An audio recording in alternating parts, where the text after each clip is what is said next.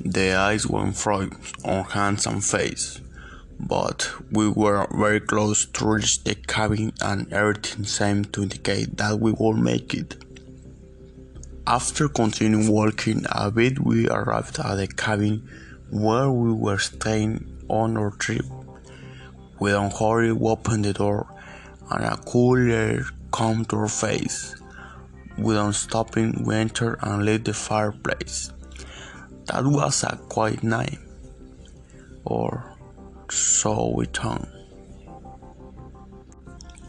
After a few hours, my partner Liam was already asleep, and I was about to do it, but there was something that wouldn't let me do it. I got off, and my mom was there that dessert, so I went to drink some water.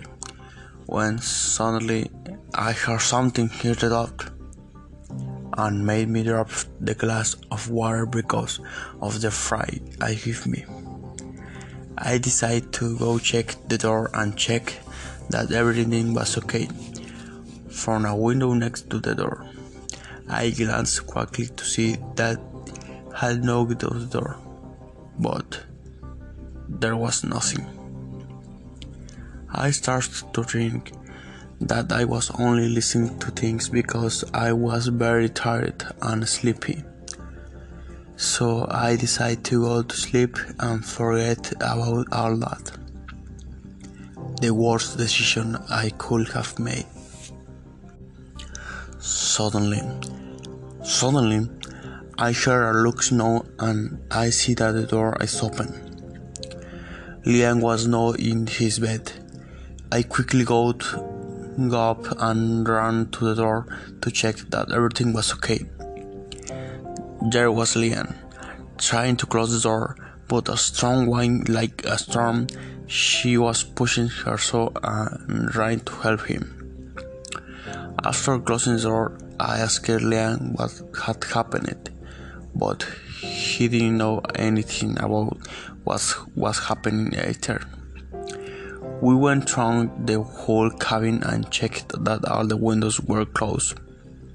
When suddenly we heard something at the top, so we went to check and everything seemed fine. But it was just a tram for us to go up the stairs. Tramps and I dropped the flying sim. Lian tried to help me, but something stopped him. We weren't alone in that cabin. There was something else there with us. We were stuck with it. We heard footsteps. Someone was coming towards us very fast. I yelled to, to Liam, Quick! Hide and don't make noise. I crawled to come in hide behind some boxes and I managed to see how some kind of very big man with a black robe and deformed face was looking for us. I was terrified and I didn't know where Liam was. Suddenly, the man disappeared and I quickly looked for Liam. He was inside a closet.